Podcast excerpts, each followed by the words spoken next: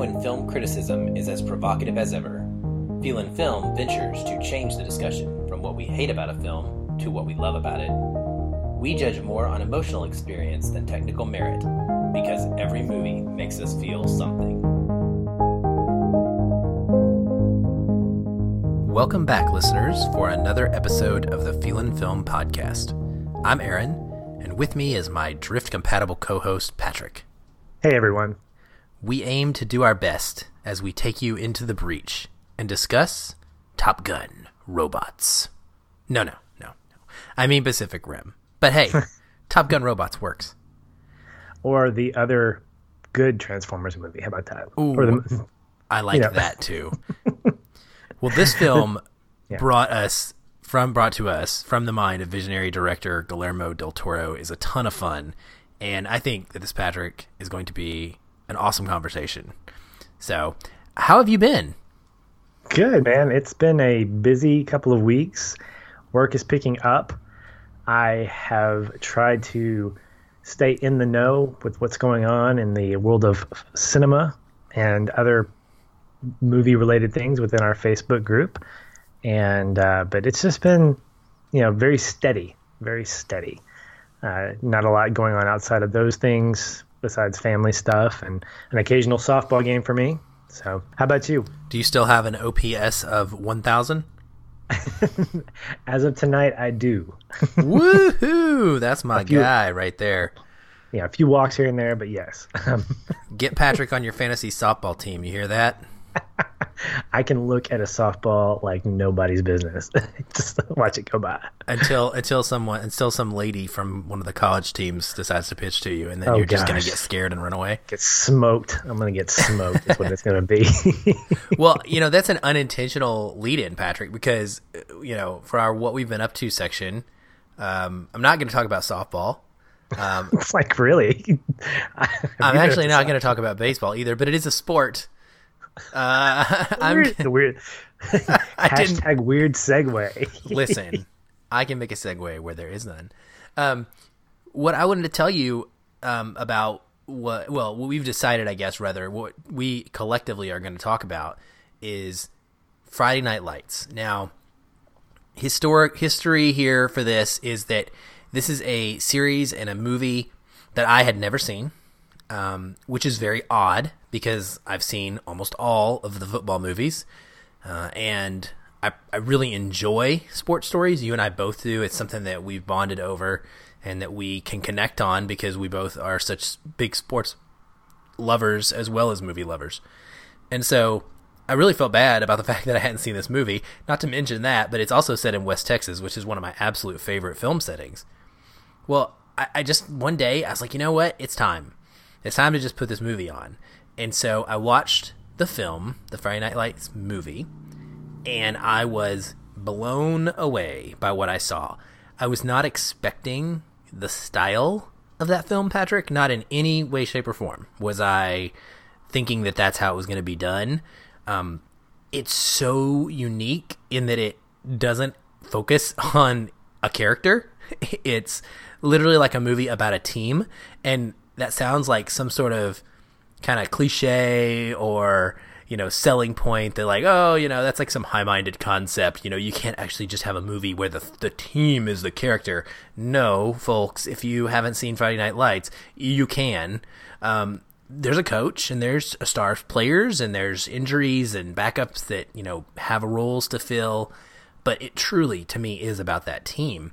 And so I was fascinated fascinated by the movie. I loved it. it had uh, my cousin Billy Bob Thornton in it, in a great performance as the coach. And so, after seeing it, I was like, man, I gotta, I gotta start the series. Um, and I remember talking to you about this because, you know, I'm notoriously bad at trying to get through TV series. Um, and I was like, I really want to do this. And, and you were fully supportive. You told me that you had seen it. I think you own it and you really, really loved it. You told me that the main differences were that the show did kind of have a main character, if there was one, and that was the coach, uh, mm-hmm. uh, Coach Taylor, uh, for the TV series. But it still kept a lot of that same style of really bouncing around. Mm-hmm. Um, and so I fired up that TV series, Patrick, and I am in love. I am fully, fully in love so far, and I'm, I'm, you know, ten or eleven episodes into season one at this point. It's absolutely as good as any other first season of TV that I've ever watched. Uh, it, it is compelling. It's emotionally powerful for me. Um, what I what I really love about it is the wholesome nature of the show. I, I don't. I mean, yeah, we have things like teenagers having sex occasionally. Um, we have drinking che- beer, drinking, drinking beer. and we have cheating. But these are very, they're very realistic scenarios. Um, some some shows, when they put these teenagers in, these situations, I feel like they really overblow the usage of alcohol and the the sex and things like that in order to use those as selling points or to kind of try and entice people with that kind of behavior. Mm-hmm. But I don't feel like Friday Night Lights does that. Um, it, it, always has a grounding to it. Um, it always brings things back to family and to good values.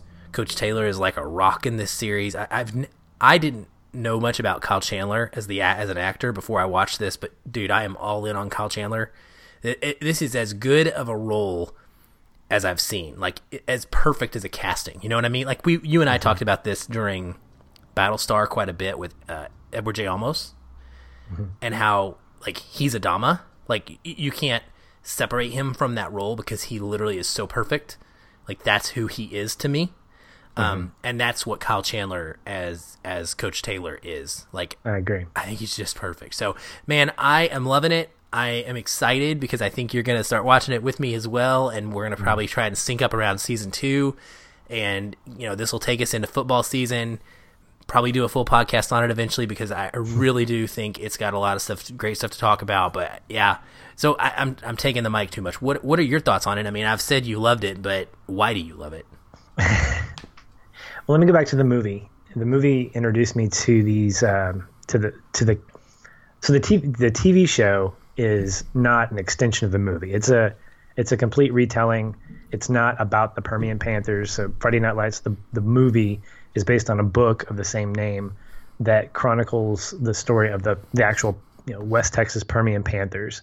My wife will tell you that um, it's a very accurate depiction of what West Texas life is like. She grew up in Abernathy, a very small town just outside of Lubbock, and you know the town was shut down Friday nights, nobody's open. The Dairy Queen shut down. The local drugstore shut down. Everything shut down on Friday night. And from the movie standpoint, she actually got to march at Ratliff Stadium, you know, where the where the Permian Panthers play. I, I tell you, when when we were in Lubbock, I asked her, said, "How long would it take to get to Odessa?" She goes, "Too long. we cannot go there. It's like four hours." And I was like, "Oh man, I really wanted to go to Ratliff Stadium because it was it's iconic.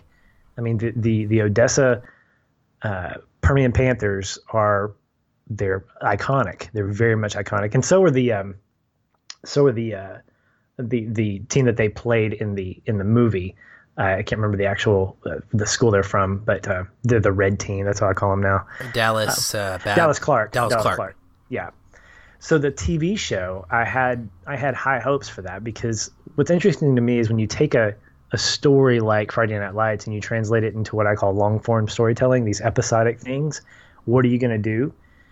So, Kyle Chandler as Coach Taylor is spot on. I mean, he is great. He's a fantastic coach. The character is really engaging. He is um, he is very grounded. Like he has the ability to be composed, so he can get so fired up over something, and then leave a room thanking a mom for you know for for being part of the whatever you know. So he's he's incredibly likable.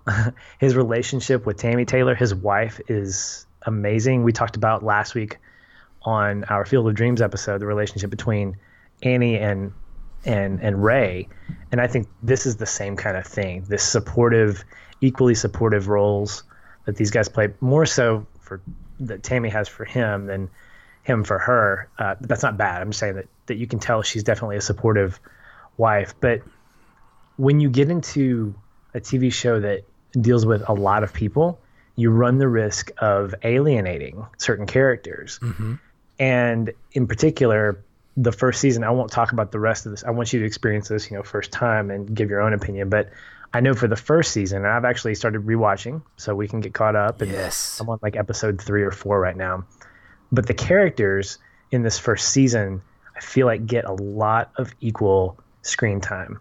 Their their storylines in relationship to each other, um, Lila and Jason Street's relationship, Lila's relationship with Riggins, Riggins' relationship with. Um, um, I'm still trying to get Taylor, these- Taylor, yeah.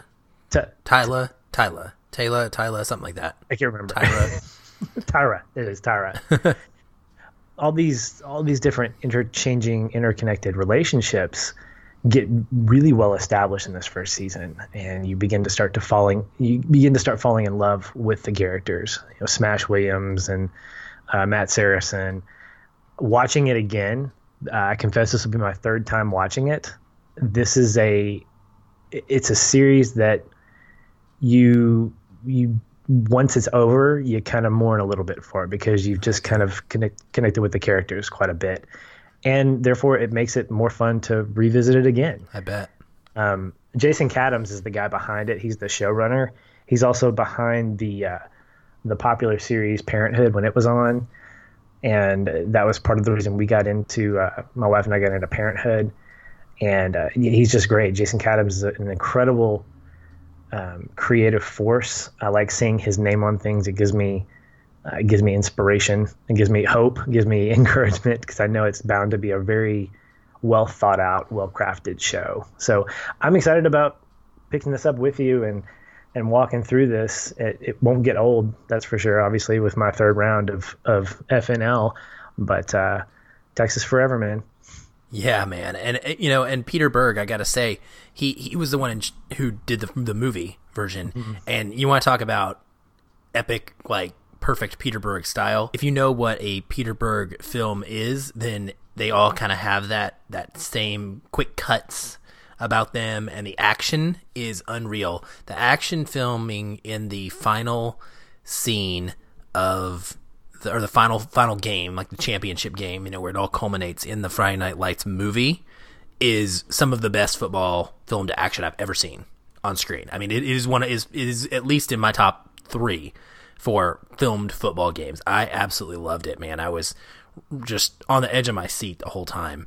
And so I love that he was involved as well in producing this and bringing it over because the first episode almost plays like the exact same thing as the movie. Only you're learning different names for different characters, and a couple of the roles are changed, um, but it's Yeah. generally the same thing. One of the other things I really like about the show, and I know we won't go on forever, but it's that the the the show revolves around each week, and I think it's great for a TV series because it can hone in on these. these there's these benchmarks throughout the series, right? And that's every game. So you always have okay, we the game number one. Okay, th- now this next little piece, next little couple episodes of the show are dealing with week two of the season or week three of the season, week four of the season. Now I don't know if the show goes on and deals with off-season stuff. I have no idea, but so far for me, I like that it deals with kind of weeks of the football season at a time, and uh, you kind of get to go through that. A lot of the episodes even will have Monday, Tuesday, Wednesday, Thursday leading up to a Friday night game, and I, I think that's really cool. Yeah, Um, well, I'm glad you're watching it. and I'm glad to be on the journey with you, and look forward to breaking down more of this as the uh, as the series goes on. clear eyes, Full hearts. can't Can't lose. wait. With that being said, let's transition now from a high school football movie to another movie about football. No, um, this movie has to do with macho things and hitting things, just like a football game, right, Patrick? Yeah, I guess if you want to stretch it that far, you can. okay. Well, there's two teams fighting and only one can win. So that's how it goes. Uh, Okay. The movie we're talking about today, as we mentioned, is Pacific Rim, listeners. This one is awesome, and we are going to spoil the heck out of it. So if you haven't seen it, I urge you to go see it. It, it will be a lot of fun. Watch it on the biggest TV that you can find, uh, and fire it up, and just enjoy the ride. Patrick, Yes, sir. how many times have you seen this movie? Uh, two and a half. Two and a half. Okay. tell me about your your experiences then. Tell me what you thought. At least, it, was it any different for you? And what was your what were you thinking when you you heard about this film?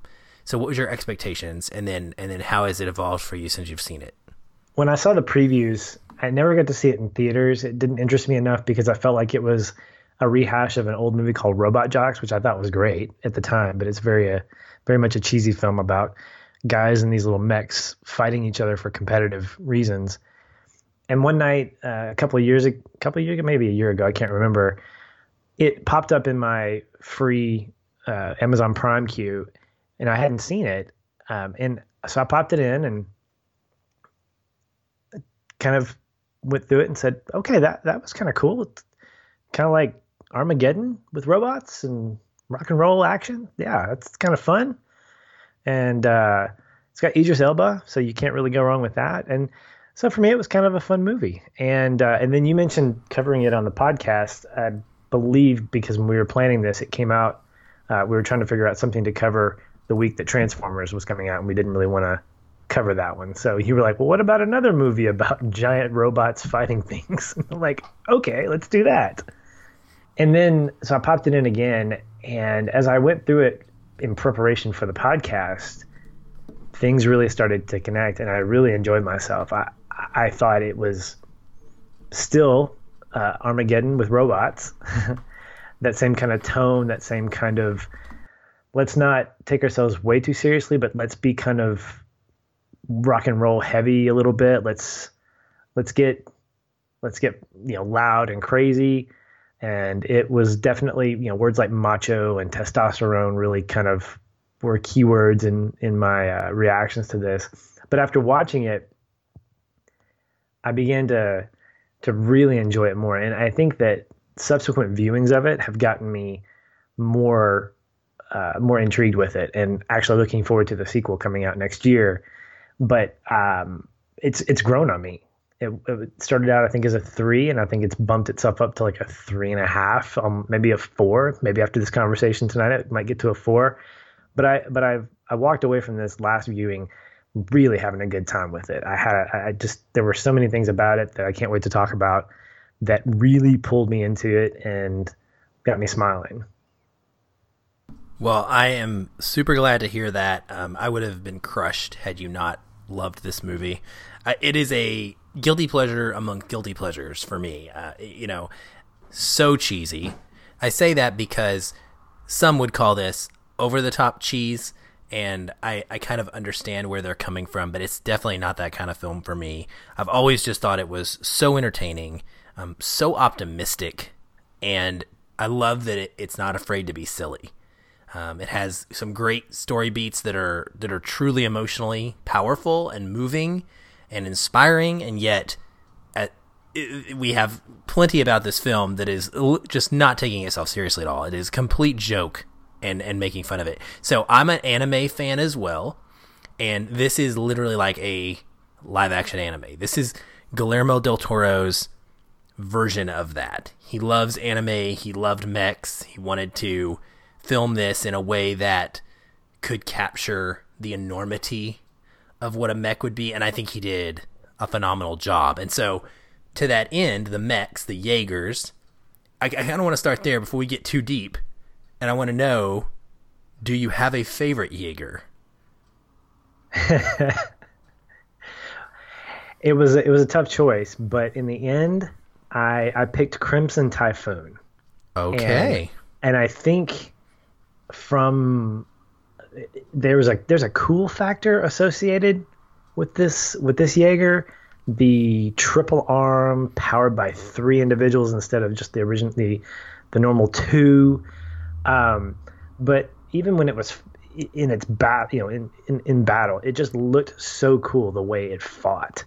And I was like, yeah, if I were if I were to pick a Jaeger, I would clone two of myself and take on uh, piloting the Crimson Typhoon. That was probably my favorite. I love that you. I love that you would like put more than one of yourself in there. That's, well, that's, yeah. I that's... can't pilot myself. My nose would bleed. My eye would turn weird. that's Duh. pretty funny um, I am a big fan of all of them. To be honest, I really like that one as well for the unique. Boo! You gotta pick one. Oh, I am, I am. But ultimately, it's the repaired version of Gypsy Danger that Okay. I come down to, and I gotta tell you, it's for one reason and one reason only, and that is the chain sword.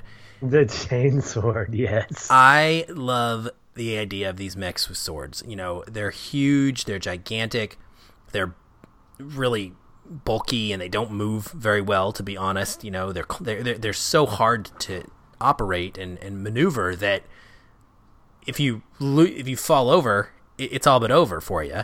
So the fact that one would have this melee sword. Just to me it makes sense. It's very anime goes back to that. Um, so I, I, I can appreciate the ones that have you know when they when they're using plasma blasts or missiles and all of those all of them are awesome when they do that. I mean even the russian one the it's i mean when the way it like uses kind of hydraulic crunching fists to like pound stuff i mean they just the designs are just oh they're so cool man. Yeah. so cool. Well, and I think that seeing the different gens, you know, Gen one, Gen two, Gen three. I, I want to say, were there was there a Gen from one through four that was represented with those final four Jaegers? I think yeah, I think they're Gen four. no, no, the, not all of them. No, there's a there's a Generation one, which is what the Russians piloted. Oh yeah, yeah, yeah. Crimson And Typhoon then- is a four. Oh, say so. Crimson Typhoon's a four. Uh, Gypsy is a three, right? I believe so, but yeah, don't hold me the- to it. And then yeah, so it's a one, a three, and then two fours because the um, the other one that had the nuclear, uh, the the the bomb strapped to it was a was a four, as well, a generation four. Anyway, I thought it was just really cool to see the evolution of those standing next to each other and what kind of things uh, they adapted to each one. Like the first one, Gen one was just this pounding machine. Even uh, it was even said that it is a you know it's just you know make no mistake, Mister Striker, this is a you know this is a powerful machine. You know, and then you've got you know a, as the generations advance, you see that technology get adapted to those Jaegers and just seeing how they've how they've progressed.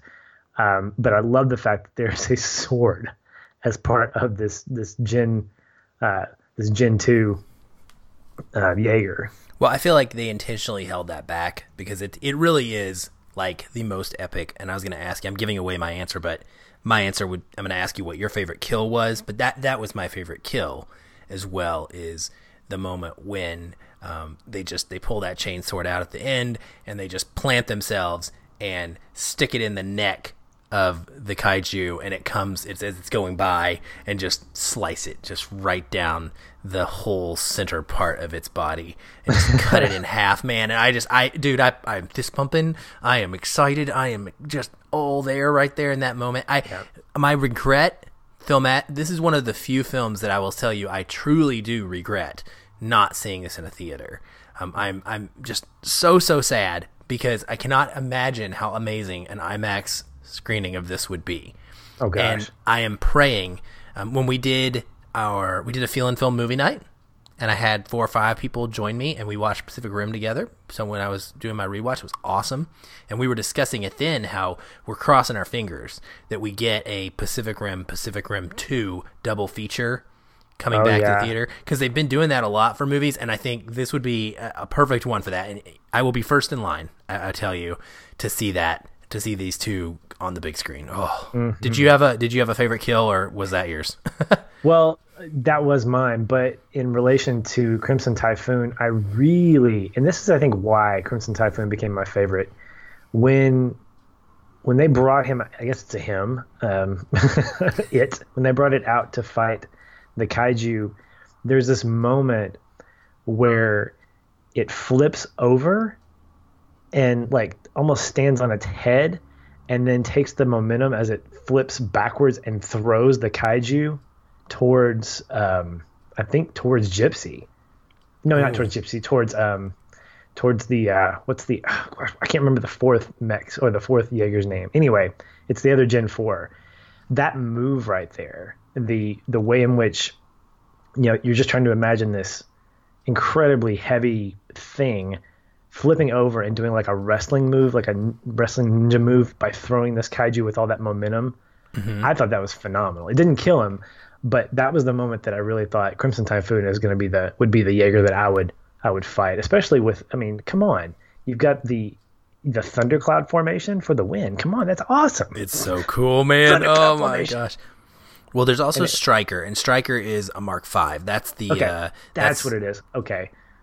That's um Herc and uh, his son right. Chuck. That's the yeah. That's a Mark Five. You said. Yeah, that's a Mark Five. Crimson Typhoon okay. is a Mark Four. Right. Gypsy Danger is a Mark Three. Um, and then Cherno Alpha, I believe that's the Russian mm-hmm. one mm-hmm. is a Mark One. So we so we see four of the fives. We don't see a Mark Two necessarily. Yeah, I'm looking. Okay. I don't. I'm looking at the, the list of Mark Twos, and, and none of them show up in the film. Okay. At least okay. not as main, main, uh, main ones. They're part of that interesting history that we don't really know a lot about, you know, but it's kind of talked to a little bit subtly here and there. Yeah, exactly, exactly. Yeah. So you know, staying with this whole action idea, the, the film is this is an action film through and through. I mean, it, it does come down, and there aren't. It's not just action piece to action piece to action piece. There's plenty of stuff in between it um, that leads us up to the big mech battles, which I appreciate because I think that makes them that much better and more interesting. If we just had a movie where it was nothing but the the the um, Jaegers fighting the kaiju, it would get boring and it wouldn't be as exciting. But as it is, the action sequences really stand out because there's not very many of them. Right. Well, Del Toro really was going for this overscaled action. And like I was saying earlier, he wanted it to be bigger and better than the Japanese mecha anime that inspired it, inspired it. And so that was kind of the scale he was going for. And I got to tell you, this is some neat stuff from the special features that I found on this. He actually had the set built with little toy robots, toy kaiju, toy buildings, like toy everything. And then he basically just played with his toys. That is how he devised the action sequences for the film. And, and doesn't it feel like it? Especially it the does. Battle of Hong Kong, right? The Battle of Hong Kong is incredible. And the way in which that action sequence plays out, you know, there's parts of that that absolutely remind me of what I would do with my toys, where you know the Jaeger grabs uh, a handful of shipping crates and uses them as brass knuckles, right? Um, things like that. I really felt that it that it captured that well. I think it did too, and when you talked about this being a guilty pleasure and trying to justify it, I, I, get that because I think by default, when we talk about film, we take the position that it either has to be something that makes us think, something that's heartfelt, and then there's everything else. And so by default, maybe action movies that don't have a lot of depth, that they are pretty straightforward, somehow get kind of tossed into the popcorn fun, which is very much true. But I think that we get I think we, we do it a disservice by sort of devaluing it unintentionally by saying something like that what I thought was really fantastic about this film was the refreshing take on a lot of stuff. When I think about the story as a whole, it definitely feels like a kid's dream come true. Like, I'm going to make a movie about robots fighting sea monsters. Well, that's a great, yeah, that's a fantastic concept. One that's probably been in most most little boys' heads. I mean, my my son does that with his, you know, toy cars and whatnot, and just making the you know noises like that. But when you can add intrigue to it by creating miniature backstories about the characters that you're gonna, you know, meet along the way, it becomes more than just a series of action sequences that you dream about as a little kid. It becomes something that's entertaining and it gives it a lot more value. But I thought for the most part, all of Del Toro's scientific elements, the way in which he approached the film, the the use of the Jaegers, the look and feel of the kaiju, the the idea of the drift, all those things worked because they felt somewhat original. They felt like as a whole, they felt like a refreshing sci-fi action take. It didn't feel like tropes to me. I mean, and and it, it could have been, but it didn't feel like that. Even the names of the uh, even the names of the Jaegers, Crimson Typhoon. What a fantastic Dude, name for so that, you know? Cool. I mean, Gypsy Danger. These are, I mean, these sound like these sound like secret agent names, right? Mm-hmm. And it's just, I think uh, we talked, uh, we, we briefly talked about this last week on the Field of Dreams episode that Del Toro was all in with this idea. And I don't think he, I mean, he didn't half-heartedly do anything in this. And so I think that might be a criticism, but I think it's a strength. The fact that he was like, if we're going to go, we're going to go. And the fact that he made it bigger and better, I think was a strength to him. I don't think it was overblown. I thought it was, I thought it was perfect for what it tried to be. Yeah, me too. A couple, a couple other things that he did to highlight that dedication to really making it have that feel. One thing I learned is they actually used as much practical effect as they could in the city sequences, like in the Battle of Hong Kong. And so all the cars in the city were built with hydraulics. So when the kaiju was walking across the screen or walking down in the city, every time the kaiju would step, the hydraulics would bounce the cars. Um, and so it would show the cars like going up and down. None of that was green screened. Those were actual practical effects. And so despite the fact that there's so much green screen in this, obviously the kaiju and obviously the um, Jaegers, has only one man has a Jaeger, and that would be Jeff Bezos of Amazon. Um, he's the only one with a robot, folks. Um, yeah, it's it's it's just so cool, and I I also loved I love that the kaiju are designed very they feel like they came out of the deep to me. A lot of them have like shark like qualities or whale like qualities about them. I think that makes it interesting. Um, with regards to how hard it was to film this, we see how violent the movements are in the Jaegers, and I love I love that about it. I love that it really sells how hard it is to operate this gigantic towering machine. I mean, this thing is walking across the ocean and it's only up to like its waist. So, it's huge and it takes two people to pilot it. And so the way that they filmed this is the actual actors had to be in this simulator that was shaking them forward and backward and it would actually violently throw them forward and to and fro when they would throw punches when they were filming these scenes and the actors all called it the most grueling and painful thing that they'd ever done in their entire life they said because of the way they were strapped into this mechanism that would throw them around, they could only do it in like 30 minute increments because it was so incredibly taxing on their bodies. And I just like, I was like, man, I love knowing that that much dedication went into mm. filming something as simple as watching the Jaeger throw a punch.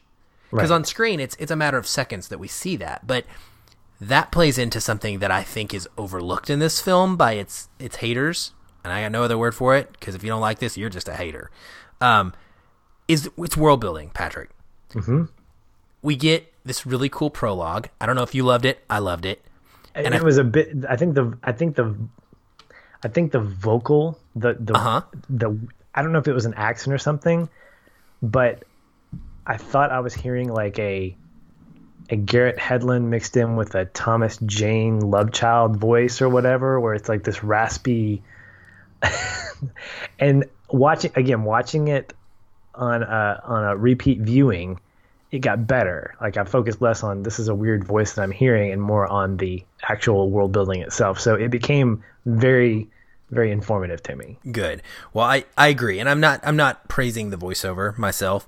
Um, I'm more praising the the information that we're getting in in the prologue. Mm-hmm. And I, and I feel like it just does a great job of it sets the past by kind of referencing history in conversations, and this continues throughout, right? So we, we get a little taste of that in the prologue, and then all throughout the film, we we don't always see on screen what has happened. We know that this war's been going on. I mean, we're at the point now where the world has given up. They're like they're done. They feel defeated. And there's a great scene where Herc just casually mentions that he's only known one other pilot or one pilot other than Raleigh to bring a Jaeger back solo. He's talking to his son, right? And he's like, "There's only one other guy I know that has ever done that. You need to respect it." And for me, not giving me those specifics, that subtlety, I feel like goes a long way because I'll tell you, my main, my brain immediately is going. I want to know the story of the other Jaeger that got like brought back solo. Like, there's clearly a history to this war and to mm-hmm. this world that it feels. It's almost, and don't laugh me off the mic, listeners. It's almost like a Tolkien-esque type of thing where he's giving you bits and pieces of this lore that exists. He's not telling you any details, but it's like mm-hmm. it's almost like I know it's in Guillermo del Toro's head what actually has all taken place. All these old Jaegers that get referenced and mentioned, I feel like he probably knows their stories and and it makes me mm-hmm. want more. Did you get that sense? I did and the the effect of it became more of the I'm now being thrown into the middle of this chaos, which I think is what Del Toro wanted us to feel. I don't think he wanted us to gradually lead up to a war. I think he wanted us to feel like what Jaeger pilots feel like, woken up in the middle of the night because a kaiju is attacking. Let's get ready to go. I mean, it's never anything subtle. And I think as an audience, that's what he wanted us to feel. He wanted us to feel like we were just thrown right into the fight and thrown right into the danger because that's what his characters were feeling. I have no doubt that he had some of these ideas up in his head as far as like, okay, well, we're gonna we're gonna create this backstory so that we can get to this other place. I mean, think about think about the way in which uh, Stacker introduces the other three sets of of Jaeger pilots. You know, he gives each one of them a backstory. He talks about the Russians and how they held the I can't remember which wall for six years, and he goes six years, you know, and mm-hmm. then he talks about, of course, my favorite uh, my favorite guys, um, and he talks about how they he mentions the he mentions the thundercloud formation at some point, which we actually get to see, um, but it would have been just as effective if we hadn't gotten to see it. And so he uses these small moments to fill in gaps that otherwise, I mean, we wouldn't, we don't have to know all that, but it just makes the characters that much more intriguing. And so when he throws little tidbits of information about the history of this world, it enhances our viewing because we get more invested in that world. We're not just being told a story, we're now part of the story to an extent. Yeah, absolutely. I think that is that is so true, so true, and I love it. I love being thrown into that mix without too much context and just having to figure it out as we go. Um, I think that that's a great method of storytelling for this particular type of film. Um, mm-hmm. I, I don't think that's a great a great way to storytell necessarily in like a drama or um, other other genres, but it, it really works for me here. Um, it, I, I, I can't get over that scale and, and the idea of, of that war and just how enormous it is. The fact that these these Jaegers are fighting these kaiju, and I mean their their room for error, Patrick, is so small. When you watch mm-hmm. these battles, they miss one punch and get an arm taken off by a kaiju, and it's it's it's game over, man. Right. You know, like to me, the movie really sells that. It sells why there's so much pressure on these pilots, why they're so elite. And I understand like some viewers it may be harder to understand to get that connection. It's not for me. Um, but like cuz you don't see them. You see them you just see them strapped into the the center of this or the head of this this Jaeger and you don't really think about it that much. Mm-hmm. But you got to realize that how how hard it is to do this and how right. how deadly those kaiju um, were. Yeah, I think the Battle of Tokyo, the Tokyo battle, was really Hong Kong.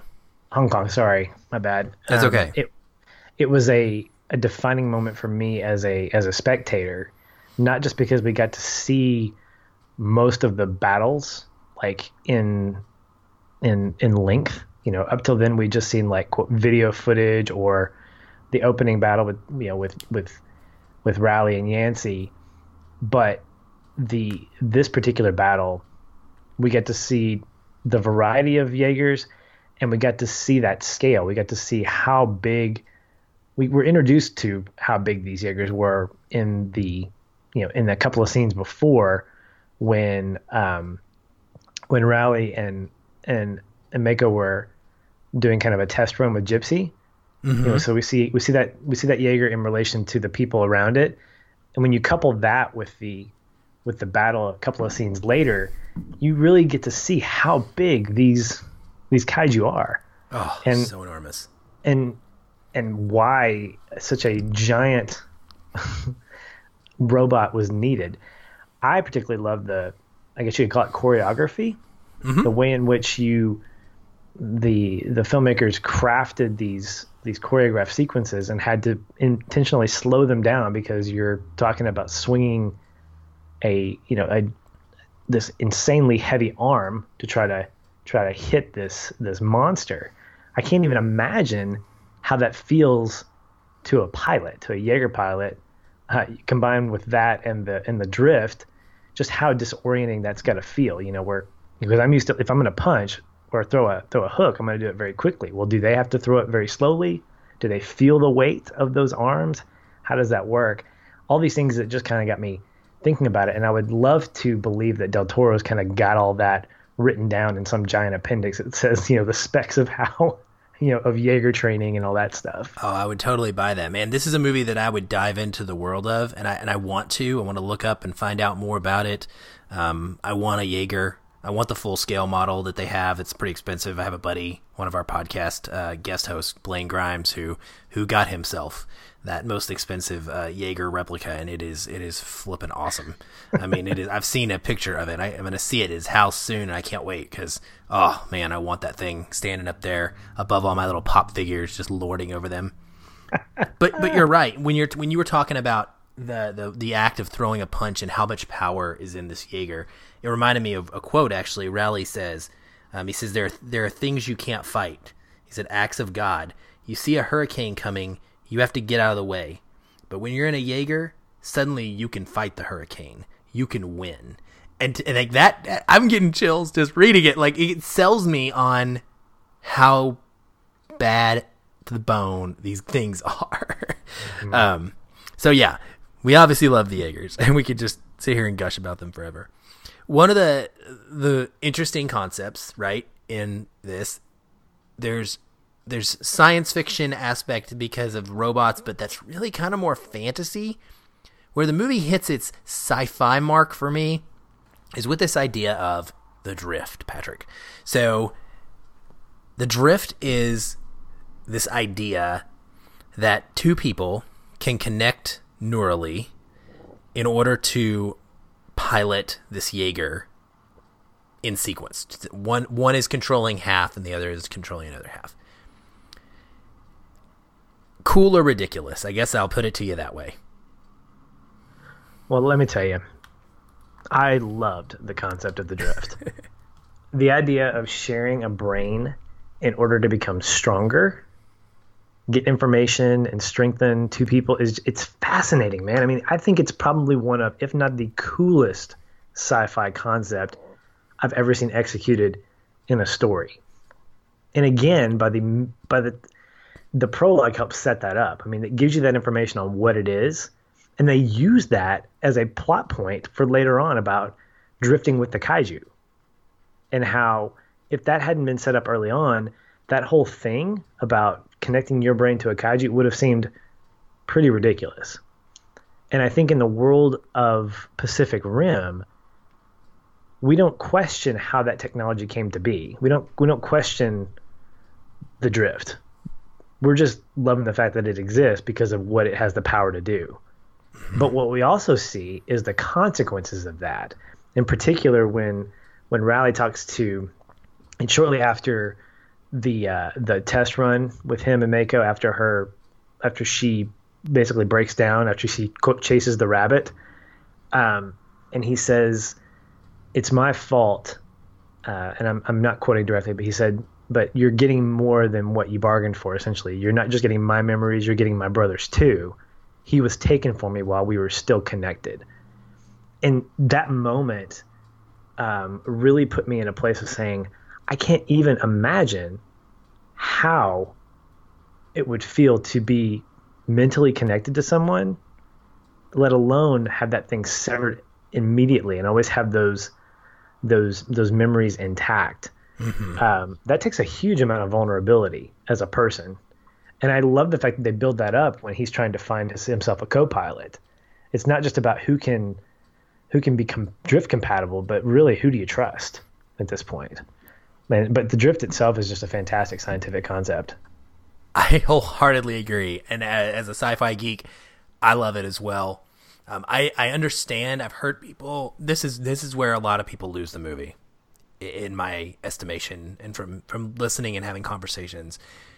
If you don't buy the drift, it's hard to to accept the rest of the story for people. And I I buy a hook line and, hook line and sinker. I think it's amazing. I think it's just a neat visual and narrative way to define those special bonds and relationships that people can have with each other. Um, whether it's best friends or lovers or a father and a son. And I and I, I really love the diverse way in which they pair people up. We have the Absolutely. twins, we have the or the, mm-hmm. the trio, right? We have a father son. We had brothers. Um, we had, you know, Idris Elba, who is drift compatible with basically everybody because he's the man. he um, is, and and that's what you get that sense. You get the sense that like he is he is the epitome of like adaptable, and so there's no question in my mind at the end of the film when um, Chuck says like who's gonna who's gonna be my pilot, you know, and it and it said and he says it's him. I don't question for a second that he would be compatible. I think Chuck says, well, how do we how do we know if we're we're drift? And he's like, he's like, you're your daddy's son. We'll drift just fine. And I just I you know stuff like that. And again with the world building, that one line, that one sentence tells me that Stacker and Herc have a history. Like mm-hmm. they've drifted before together, I want to know what happened. Like, oh gosh, I want to go find that out. So, I think the concept of the drift is awesome. I think the way in which it's portrayed is really cool and unique. I think it's a good balance between headiness and also comical relief, which we'll get to. Right. Um, and I think because of that, that lighthearted way in which they handle it is what helps make this film so unique, tonally speaking. I agree. this this film, I think, is is best view well i say best viewed. I think this one of the strengths of the film is the use of pairs i mean we begin with this idea of like the fruit? the, i'm no, kidding. not that. I'm kidding. Sorry i'm kidding. It could be but i didn't see any in this one. But the idea of, of pairing up of of of partners of some kind. So you have these fa- the father son relationship the husband and wife. I believe the russians were i think they were husband and wife i think they were together. Um, you have uh, you know Stacker, who of course is compa- he is compatible with anybody. You know, he's just he's awesome. Um, but even outside of the Jaeger environment, you have you have the the two scientists. You have you know Dr. Newton uh, Geiszler, I think, and and and Gottlieb Hermann Gottlieb. You know, these two guys that could be throwaway characters and at the same time, by the end of the film, they become as a pair just as important to the plot. You know, so. Well, I'm glad you brought them up because I want to talk about that. I want to talk about those scientists because that's the comical relief. I want to talk about the cast as well in general because there's so much diversity to this and to these pairings. Let's start with those scientists though. These guys are played by Charlie Day and Burn Gorman. Now, I know I've seen Burn Gorman somewhere. I don't know in what. I'm not familiar with Charlie Day from his TV um, acting. I know many people are are. I think it's I don't yeah I don't want to guess, but I think it's like it's sunny on this side of Philadelphia or whatever. It's always it's, sunny in Philadelphia. Okay, I was close. So I think he's a star in that show. People love him. I think this pairing is fantastic. Again, it's over the top, but it's anime. It is based on anime, and if you've ever seen an anime, this is how anime characters act. They act like these scientists everything is uh, every emotion and every action is exaggerated, right? And and just overblown. And these two guys give me so much in the realm of a, a an actual meaningful relationship because they start off and it and it feels like they're just going to be there to be this these kooky characters. You feel like one of them's almost like Dexter and just going to be yell, "Get out of my laboratory!" You know, but right, right. they don't. they they end up having an actual meaningful connection to each other. And so it makes it so much more than just a comedy shtick because they're they're at the end You know, when when he comes up and and um, I don't remember the characters' names, so it's gonna be me who fails at this. But when Burn Gorman's character comes up to Charlie Day's there, and and offers, he says, "Well, by by Jove, good fellow, let's do this thing, right?" and they have Yeah. this awkwardest, awkward, awkward moment. Mm-hmm. It's funny, Yes. but you have to remember this could kill them. Mm-hmm. So it is truly a sacrificial moment where he is putting his faith in his co- co- cohort, who he had for so long disagreed with and not believed in. He's giving his putting his life on the line, and you know showing him this this act of friendship and this act of trust that is really powerful for me. And I I, I just get so much out of these guys that is more than I think what you would see on the surface level if you're not really paying attention. Yeah. Lately, I've been really observing the word that just comes to mind is this idea of levity. Mm, and they'll, they'll, they'll, I mean, it's just it's coming up in my head a lot in terms of having levity at work in the midst of some of the chaos of projects and deadlines and stuff, and with my family being able to have levity and be able to laugh at myself. And when you when you talk about Pacific Rim not taking itself seriously, that's not a detriment. It's the ability to balance the balance the tone of the film to where it keeps you engaged, keeps you entertained, but keeps you caring about the characters. I mean, even from the beginning, uh, in his narration talks about the fact that the Jaeger pilots became rock stars, and you see clips of people holding action figures and basically looking at this world of Jaegers fighting uh, kaiju as almost like a sporting event, almost like a you know this is this is just the world we live in. I mean, even Ron Perlman's character Hannibal is, you know, he he that's what it's part of his job, his routine as a black market kaiju uh, parts seller. I mean, he he anxiously awaits a kaiju to fall so he can go in and basically harvest everything that he can. I mean, this is this is the normal world that people live in, and people have adapted to that. It's just a normal thing to see giant robots fighting giant monsters, and occasionally people get killed and walls come down and you know cities collide or you know they they get destroyed. So to me, looking at this and thinking, how can you just sit there and watch this? Well, because two things. One, that's the world they live in. That's the world that Del Toro set up.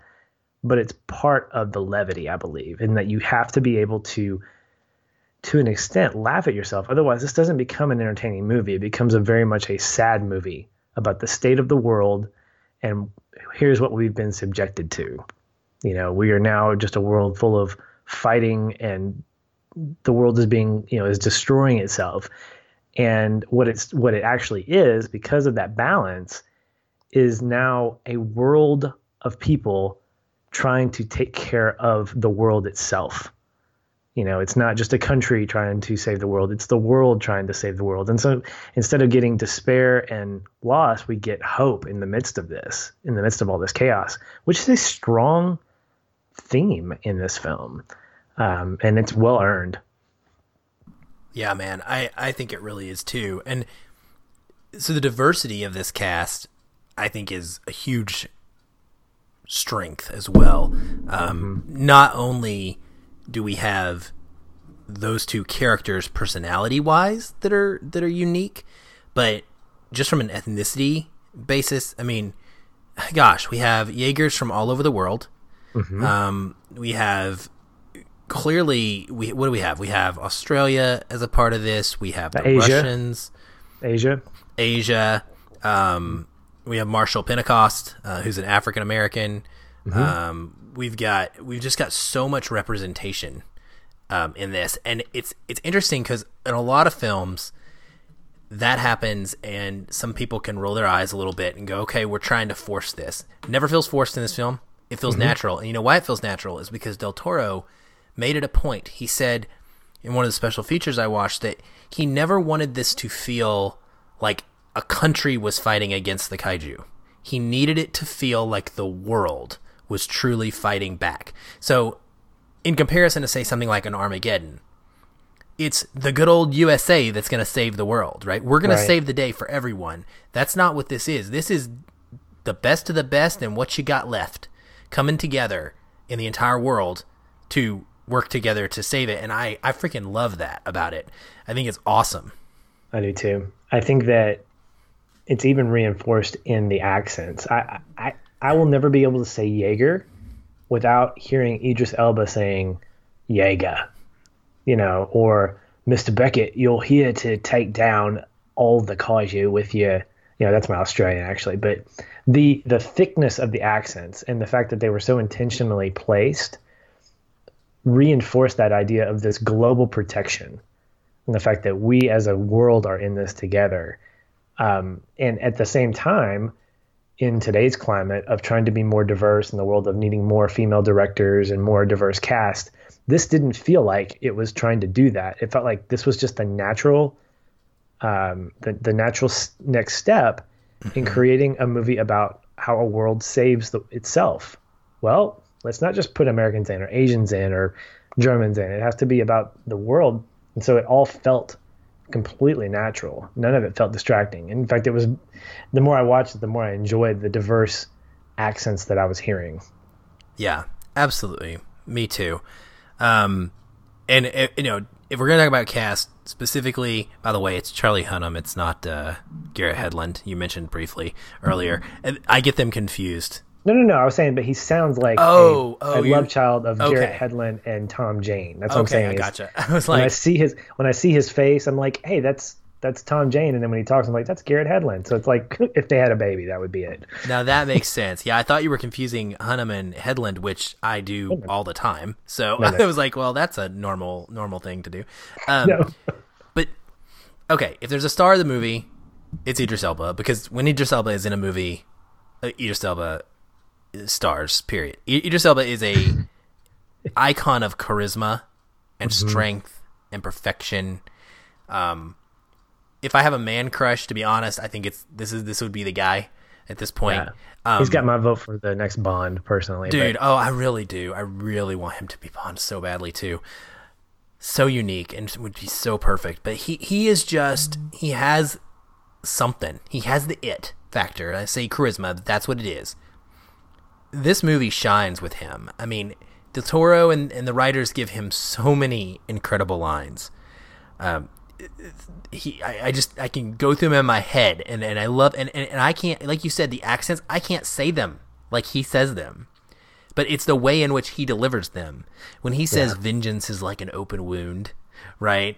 Like that when he's talking about that concept of vengeance being an open wound it's so so strong. He says do not let my calm demeanor fool you Mm-hmm. and then I think my favorite one I think I know which one you're going to talk about. you got to try it with English accent. You can do it. Come on. My favorite one is when he's talking to Raleigh, and Raleigh grabs him, and he just turns around. He says, "One, don't ever touch me again. Two, don't you ever touch me again." he says, "You've no idea who the heck I am or where I've come from, and I'm not about to tell you my whole life story. All I need to, to be to you and everybody else on this dump is a fixed point, the last man standing. I do not need your sympathy or your admiration. All I need is your compliance and your fighting skills. And if I can't get that, then you can go back to the wall I found you crawling on. Do I make myself clear?" And Raleigh just like kind of in shock, right? Just kind of nods to him. And this is mm-hmm. the best part. And Stacker leans to him, points to his ear, and Raleigh's like, "Yes, sir." And he says, "Good." And I just, to me, like, there are leadership speeches, and there are moments in film where these these things happen, right? These are these are build up moments. We're going up to this point of of of dialogue where we know something's going to happen. This is this scene right here to me is every bit as good as the speech scene where he talks about canceling the apocalypse mm-hmm. because this tells me everything I need to know. And it's also got that little tidbit of world building where he talks about I don't have to tell you where I've come from, so we learn a little bit. We we, we start to hear more about where how you know how this guy's been in the in the mix. I, he's very similar to Viper in Top Gun because this scene reminds me kind of of the scene with Viper and Maverick when Maverick goes to his house at the end of the film and Viper gives him the straight up he's like listen you got two options you know, you can quit or you you don't. You know, like he he's no he's not BSing, and that's what Stacker does here, and it's all Elba, man. It's it's mm-hmm. I just can't imagine somebody else delivering this in that in the same way. Watching this and watching him in it, and knowing just the other roles that I've seen him in, I, I love going back to shows like The Office where he made a few guest appearances as a as comic relief, but he was still that same guy.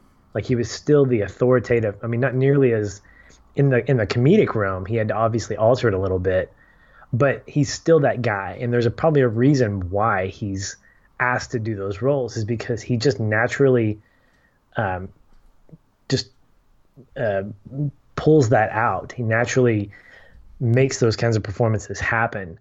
And to me, I think that moment that you mentioned of him that started with, you know, don't you ever touch me again?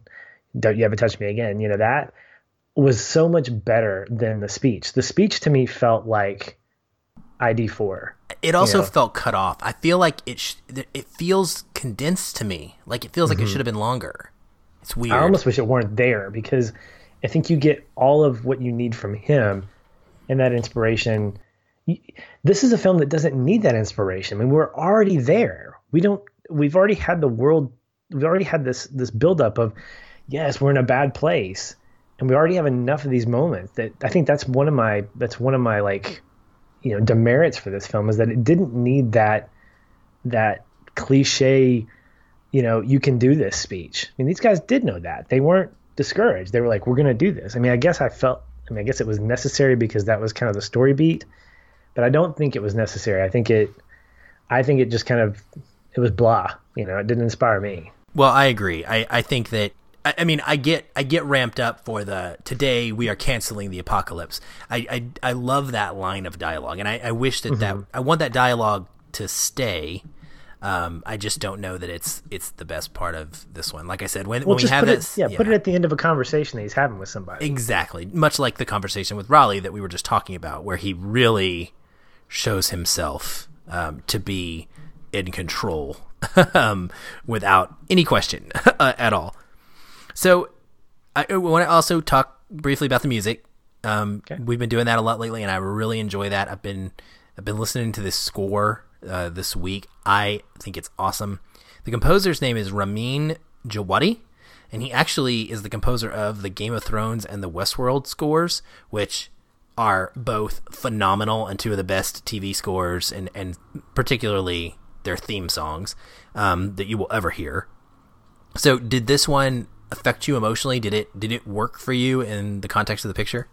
to be honest, it was fine. It didn't feel distracting or anything. I'm not as familiar with his stuff. Mm-hmm. I don't. I don't watch Game of Thrones or, or Westworld yet. I'm eventually going to get get part of the Westworld craze, but uh, not at this point. I'm, you know, busy watching World of Dance and things like that. So you've got music that I think.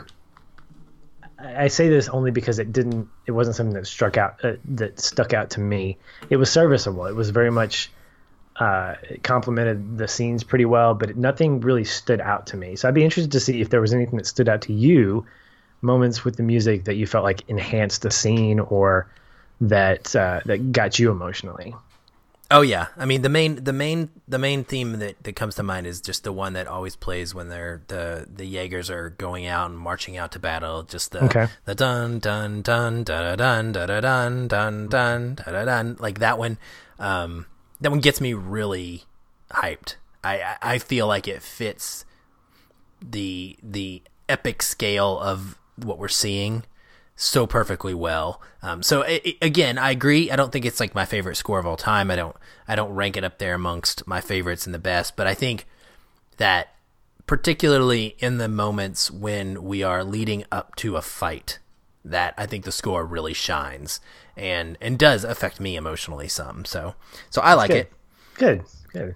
Um, the last thing I wanted to mention uh, is the ending, uh, and not not the battle ending, but like the very very very ending, like the credits. Because those are pretty cool. I mean, yeah, I guess I know, right? So cool. Look at that, that, that. typography was amazing. Nothing will touch the shallows, though. Best credits I've ever seen. this is true. This um, is so true. So in the end, after the pods have, have popped up, we see Raleigh's pod, and we think he's he's he, we don't know if he's alive or not. Mako jumps in the water, swims over to him. She's kind of freaking out. She thinks he's dying. Um, and the way in which this scene is handled, I adore so much, Patrick. They don't kiss. They don't kiss. And it leaves you with the sense that they could end up just being really close friends. We know there's something there between them. There's a connection. I mean, they drifted as well.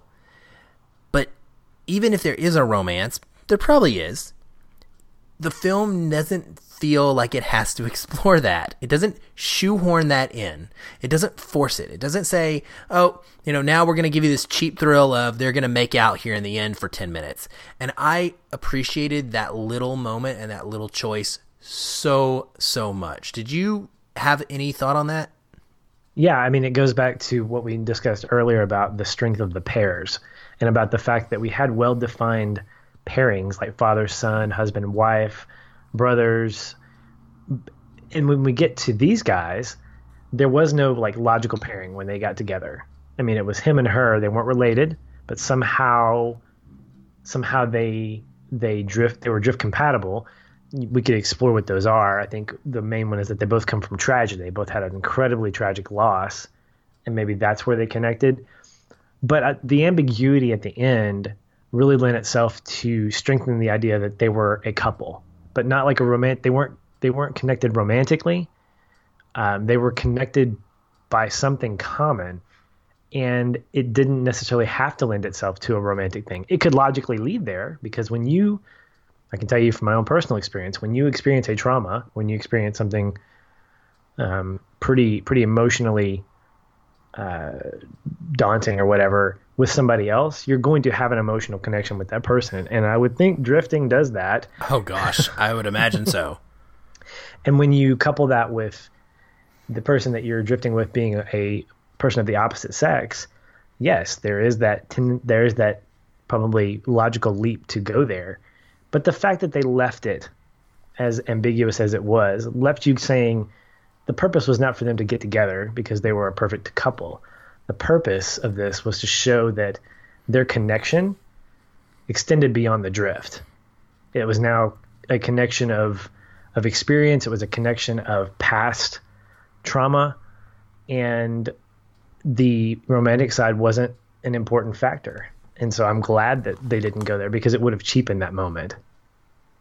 Yeah, I I can I completely agree. I'm so glad. I'm so glad you saw it that way as well. Because um, again, it's it's one of those scenes in this film that are just seemingly brief, little movie moments that um, they carry so much weight quietly and subtly, and and I, it's the brilliance of this one for me. Well, Patrick, do you have anything else uh, major you want to talk about before we move on into the connecting point? No, man. I'd love to get into our connecting points. All right. Well, since you would love to get into our connecting points, why don't you go ahead and get up in your connecting point? I'm gonna I'm gonna become drift compatible with my connecting point right oh, now. Oh man! Hopefully, I won't chase the rabbit. I love it. you know, when we talk about this film, with it being so high action and just like lots of just crazy stuff going on, you would think that it would be difficult to find a connecting point. But Del Toro is a great director, and his creativity lends itself to having moments that uh, that that I connected with, and one in particular was actually Mako's flashback. Is it, is it Mako or Mako? Mako, right? Sure, let's go with Mako. Okay, yeah, or or Raleigh, you know, as opposed to Raleigh, as, as the uh, Australian calls him. But her flashback sequence after she and she and Raleigh connect mentally.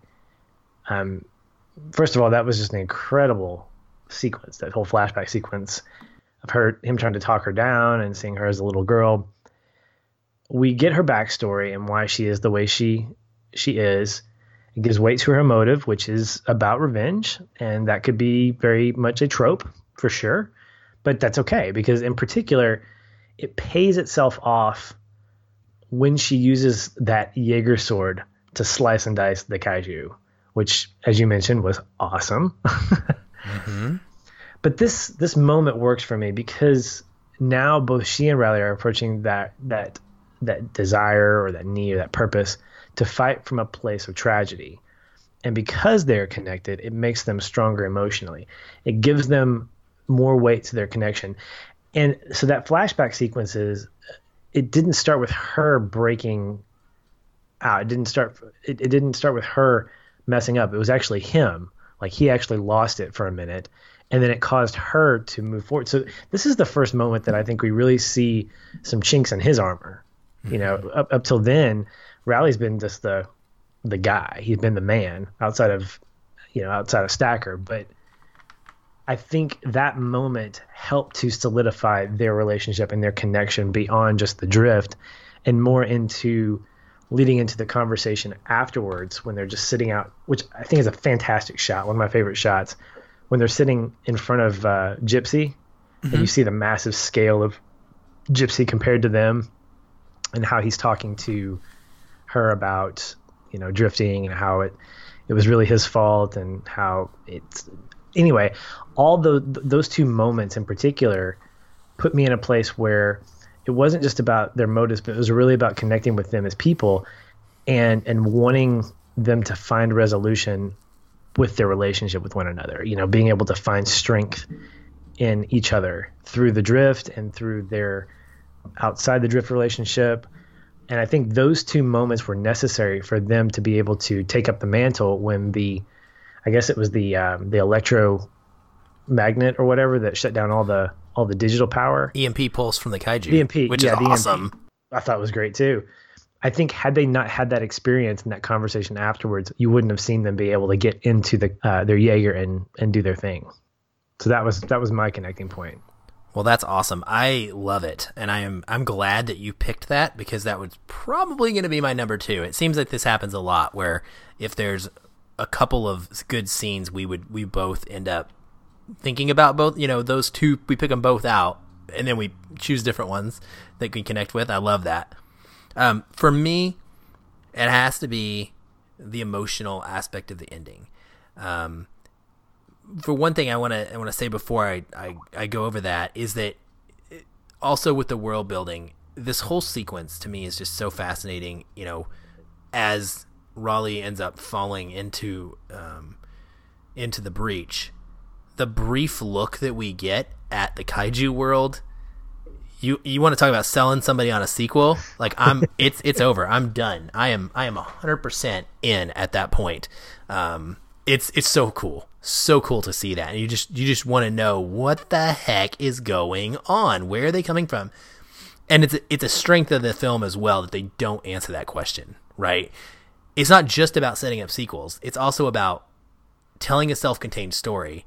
And the story was we need to stop this action, not we need to go to the kaiju world and destroy them because we didn't even know that existed. So I love that.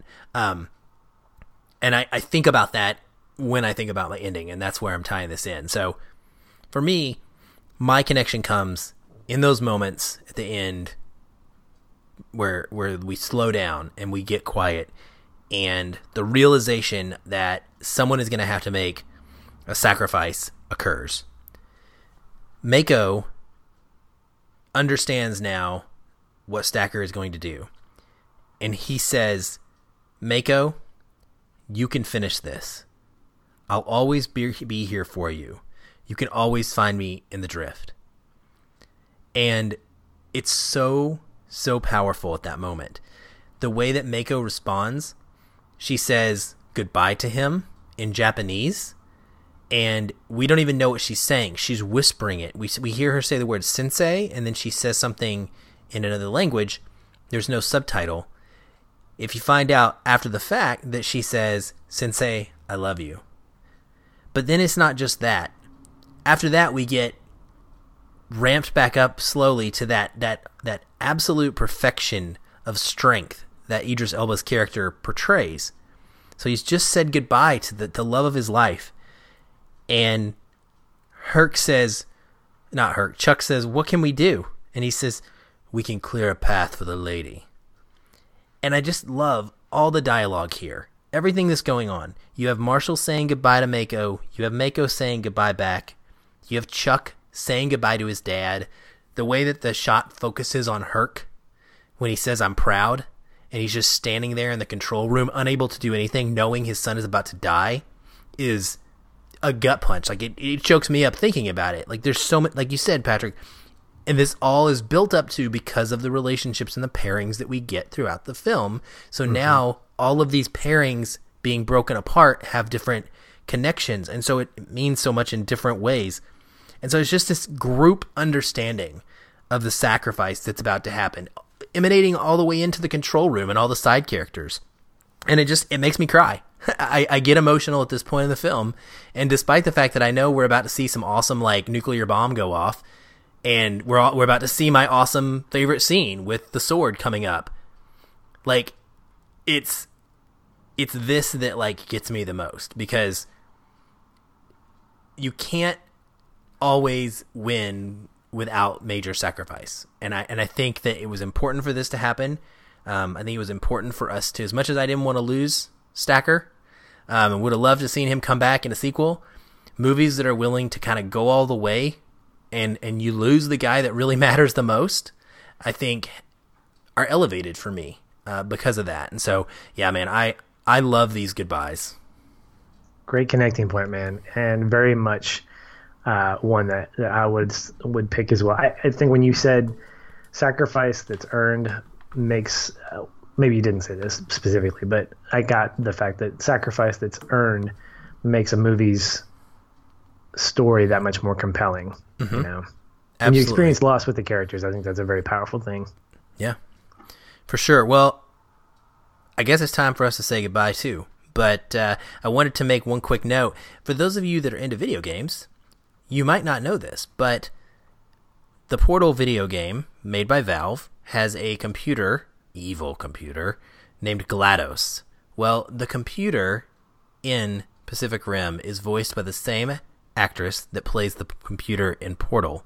And in fact, she even uses the famous line from the video game Portal at one point in this movie, and the computer says, Would you like to try again?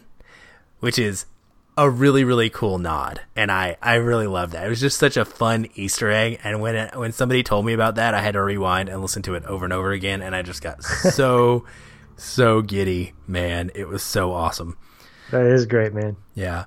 Well with that being said patrick don't get cocky kid but tell us where people can find you online well if you want to drift with me or at least talk to me on the web you can find me at shoeless patch s-h-o-e L E S S P A T C H.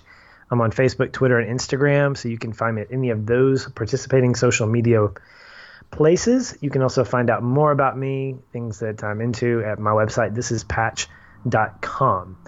Also, wanted to let you know that our next episode is one that I am personally excited for. I mean, I think we say this every week that we're really excited about covering the next episode because we are. I mean, this like is on another level. But this is like this is like level ten times 100, right? This will be the first time ever that Aaron and I will be podcasting on a movie that we will be seeing together. Yes, you heard it right. My buddy is coming to my state. He's coming home, I guess, if you will. And uh, then he's going to get on a boat and be cruising for a week. But then he's coming back home. and he and I are going to be uh, checking out Baby Driver together and then doing a you know, a in room in the same room podcast about it uh, sometime later that day or night. So I am, you know, the podcast is going to be great, but I'm just really looking forward to watching a movie with you. It's going to be a blast. I think the last time we did this, The Amazing Spider-Man mm-hmm. had come out with yep. uh, Andrew Garfield. Yep. And it would have been even, I think it would have been even cooler.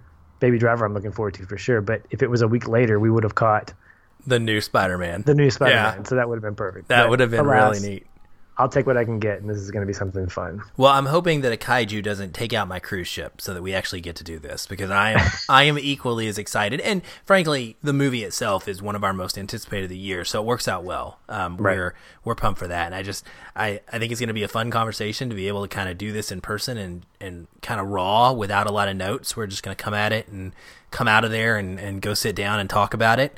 So it's going to be a unique conversation next week, and I uh, hope everybody will check that one out. Well, what about you, Aaron? Uh, where can people find you on the webs? Did Did you tell people where people could find you? I uh, did. Did you? I thought I can do. Just... I can do it. I can do it again, or they can just rewind it. You know, whatever. Hey, rewinding Re- be kind and rewind. So you, you, can find me all over the interwebs at Aaron L. White, A A R O N E L W H I T E, on Instagram, on Facebook, and on Twitter.